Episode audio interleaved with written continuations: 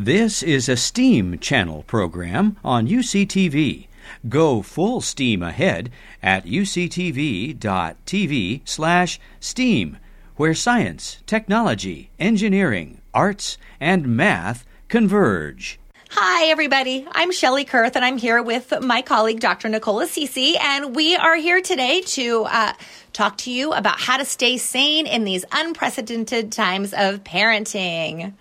On today's episode, we're going to talk a little bit about writing. Now, uh, you know that Shelley and I have uh, both been educators for many years. We're both homeschooling parents, and we're trying to combine those two things in these episodes for you to provide you with some practical tips and tricks of what you can do at home with your learners of all ages. Today's episode specifically, we're going to be talking about writing, and uh, all the tools that we're mentioning today, we'll include them in the comments of this video, but you can always find them on our website at thrive p s dot org. Just click on the family playbook. So when it comes to writing, one of the best ways to teach writing is to actually write together. So get out some pens and papers and start writing stories together. My son and I love journaling together. We go on our bikes and become nature observers, and we take our little journals and we write down words that we see.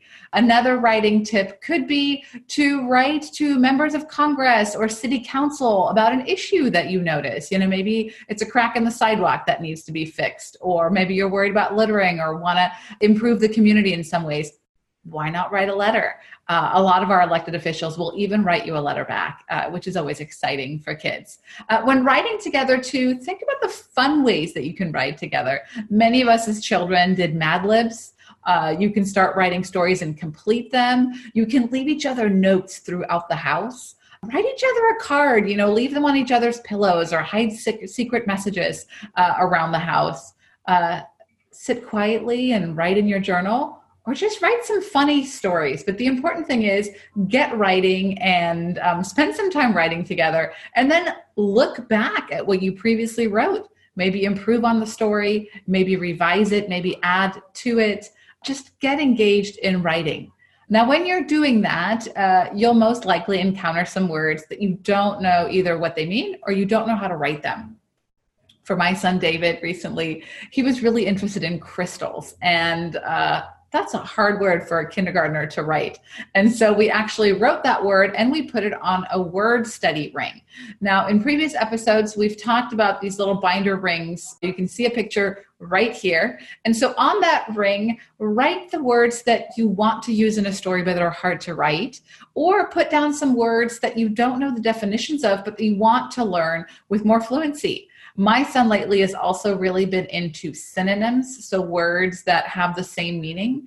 Uh, and you can put those on there as well. Like, what are the different ways for your stories that you can use the word said, or, you know, but then he yelled, he shouted, he uh, bellowed. Uh, so many ways to get creative with language. Just engage, look them up, add to them, grab a little journal, uh, and have some fun. Shelley, what else can our viewers do to engage in writing with their child? Sure.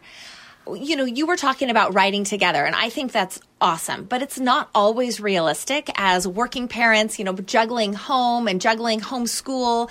What does that look like? But I encourage you, whether or not you can write with your kiddo, to let them keep a writing journal.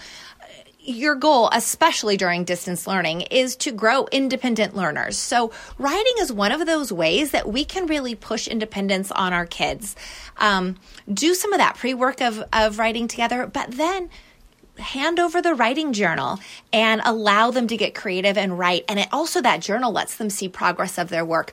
I like the kind that gives you a space for pictures and writing. Um, I've actually seen parents do like um, half and half pieces of paper where they put like the computer paper on half and then put in the binder paper and glue it to the other half. You don't have to get that creative. Just uh, allowing your pictures and words to tell the story together is really fun, especially for your younger learners. And providing some prompts, because it's really hard for little kids especially, but I think for everyone to just think about what to write.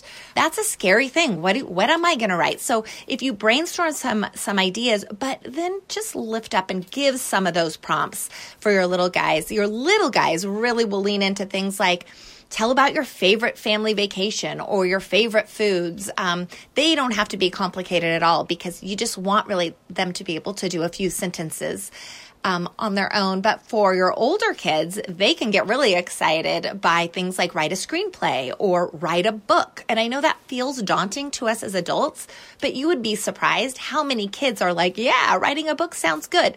I've even included here, um, there's a A book writing guide for elementary school kids um, that are in the notes. So um, they will enjoy that. They might enjoy that. Remember, writing's supposed to be enjoyable. So find something. I mean, maybe a blog um, or even a vlog where they're writing the script um, for that would be fun. Uh, get them, the, your older kids, engaged in things that they love.